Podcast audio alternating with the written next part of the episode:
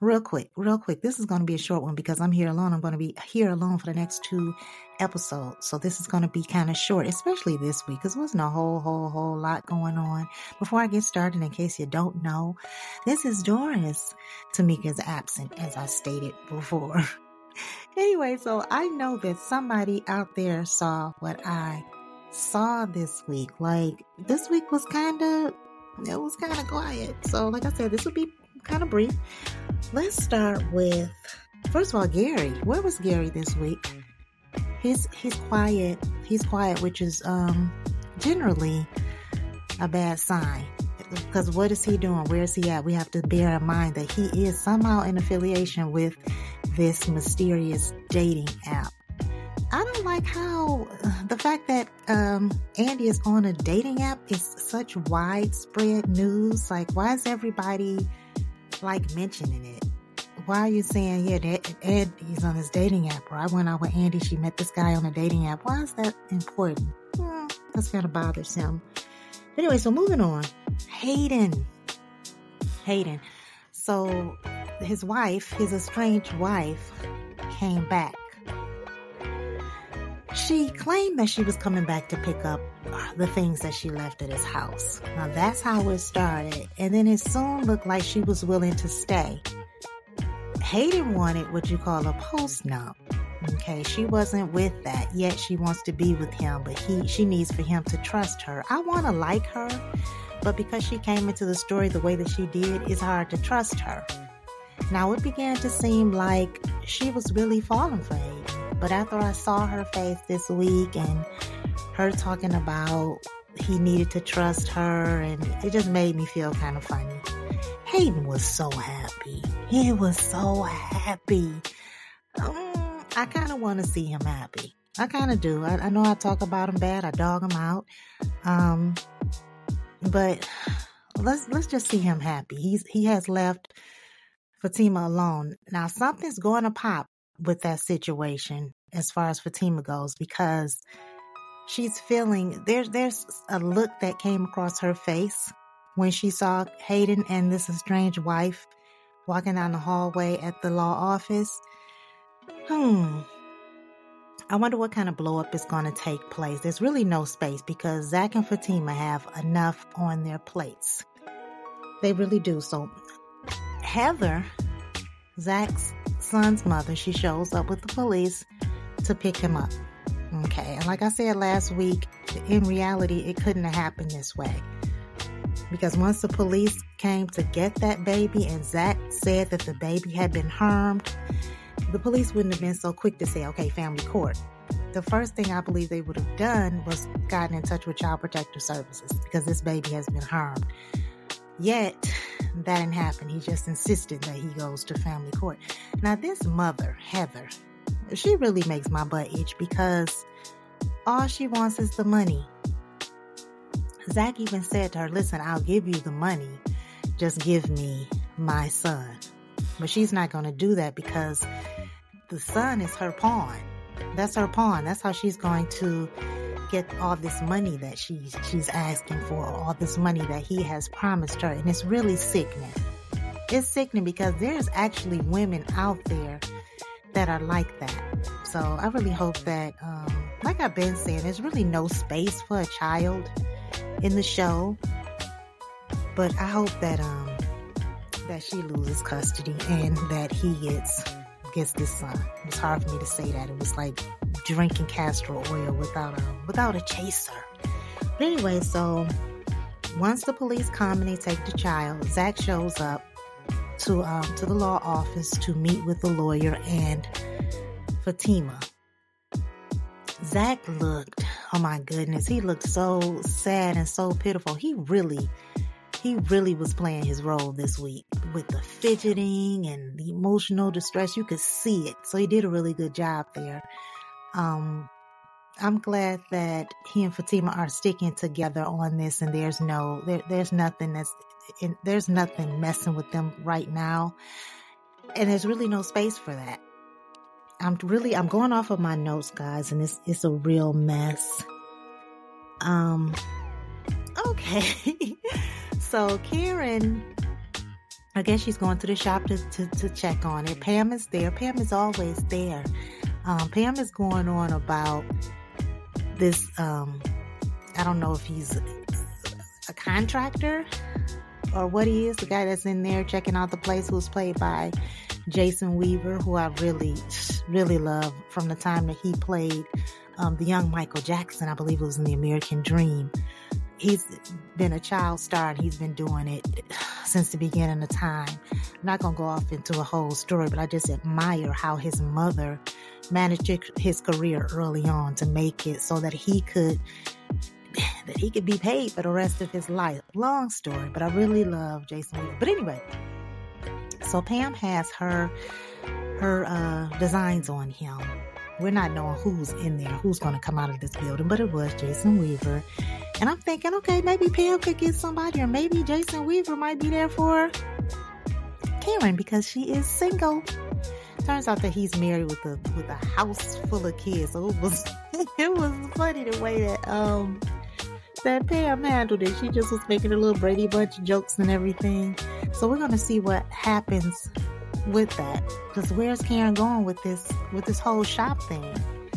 And then this kind of this gets to me. Pam mentioned something about um father of her child. I don't know if she was talking about Zach furnishing the money for this um for the, the renewal of the shop or what it was but it's like Karen didn't, I mean, not Karen, it's like Pam didn't know that Zach was actually the father, which still leaves space. Because is he? We're going to keep, um, keep asking that until we get proof that he really is. I'm still tripping because Karen still has seven months to go. Um, anyway, moving on with my notes. I'm just trying to keep up, trying not to leave out anything let's talk about Maurice. Now, Sabrina gets the phone call that they need to meet with this lawyer pertaining to this case with Q and the bank robbery. She's a nervous wreck, and rightfully so. She's just nervous. Now, what I don't understand is why they weren't pressing by calling to see where the case is. If I had been Sabrina, I would have been calling the detectives like, okay, what's going on with the case? What's, what's, what's really going on? Something. But anyway, so the lawyer asks to meet. And so they meet at Andi's. And of course, they had to add all this drama like, oh my God, I don't know what he could want. This doesn't look good. Let's just wait. Let's just calm down. And here comes Maurice with his goofy self. Just being sarcastic, overly sarcastic. And anytime I say you're overly sarcastic, you are overly sarcastic because nobody and I mean that nobody is as sarcastic as I am. Thank you and please. But um Maurice was he was really putting it out there. I'm surprised he just called Andi a B. Um a B I T C H. I don't curse.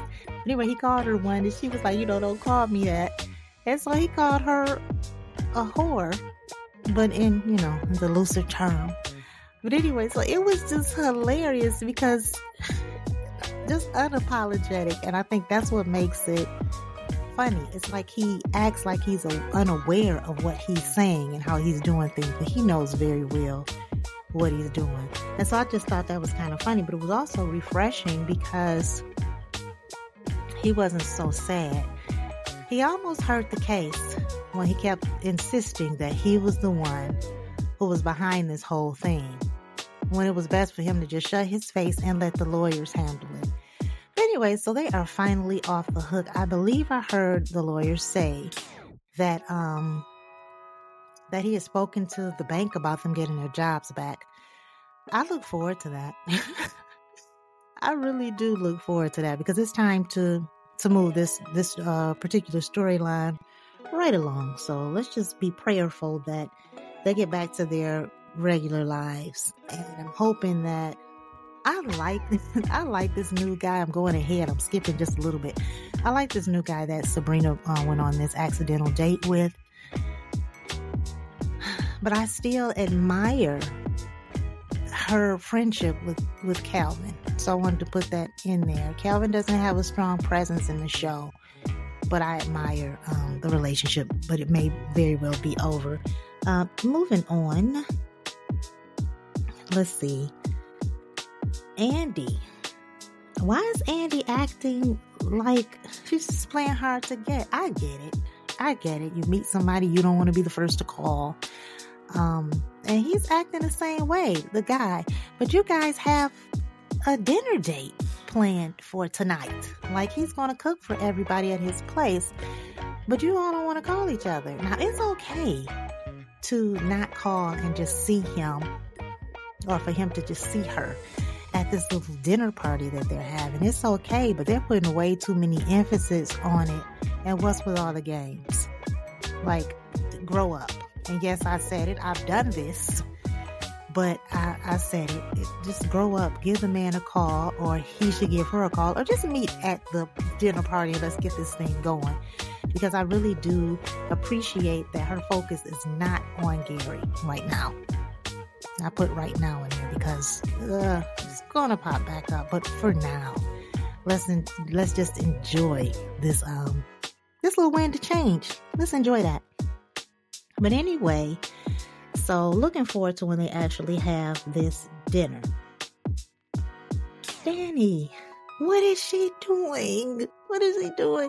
Like her and Preston been going back and forth forever.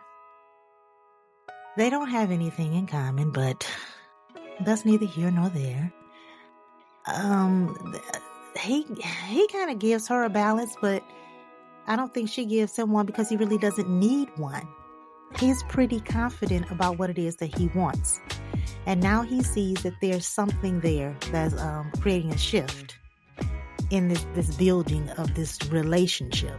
So she comes home. Um, Preston knows something's not right. She gets this text message from this mysterious guy that she went on this accidental date with. And Preston is looking like, okay, who that? Of course, she plays it off. Now, she goes to work early. And as I said previously, she did this, I believe, because she wanted to be alone with her thoughts. Going to work early, she had a, she had, um, there was a possibility that she would run into the accidental date as she did. And that little extra time gives her time to spend with him. I get it. I get it. So the guy is talking to her. He doesn't seem like uh, much of a creep at this point. He seems pretty familiar to me. He, he doesn't seem like much of a creep. She's talking to him. They're talking about this dinner date. And then I got confused because she mentioned something about bringing someone else on this dinner date. Uh, who would that be? They only have uh, each other. There's no outside friends. And what I mean by that is it's only the sisters. It's only Dani, Andi, Sabrina. We're to throw Fatima in there, but we know how that is. And then we have Karen. Who's our mystery fourth person? No, she's not trying to bring Karen bitter Bitterbutt along. I, I probably should have said that. But I don't see Karen sitting down across the table from anybody having a chicken wing, um, being pregnant with with Zach's allegedly with Zach's child. I don't see that. But anyway, so Preston shows up on the scene of things. Let me say this before I go further. Please don't let Preston and this accidental date have a fight. Because I believe that the accidental date would crush Preston. I, I I believe that, but anyway, let's hope that that doesn't happen. But anyway, so Preston shows up. Dani is basically kiki keying with the accidental date. I wish I could think of his name. I'm gonna sit down and learn everybody's names. So she's kiki keying with him, and they're talking about this this dinner date. And Preston rolls up like, "Uh, what up, though?" he rolls up like, "Okay, what's going on?" He rolls up right after he says something about Preston. I don't know if he's making reference to when he leaves or when she's done with Preston. So we'll see what happens with that. But Dani, I, I believe in the previews that they were able to move beyond that because I think I saw Dani and the accidental date talking and Preston wasn't around. So perhaps they were able to clean that up. And then she goes into work and has a further conversation with this accidental date. So we'll see how that goes. Looking at my notes, um, I really think that that's it. Looking at my notes, I believe that that is it.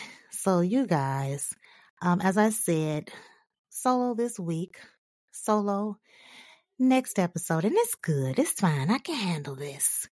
Um, on that note, I will talk to you guys later. Bye.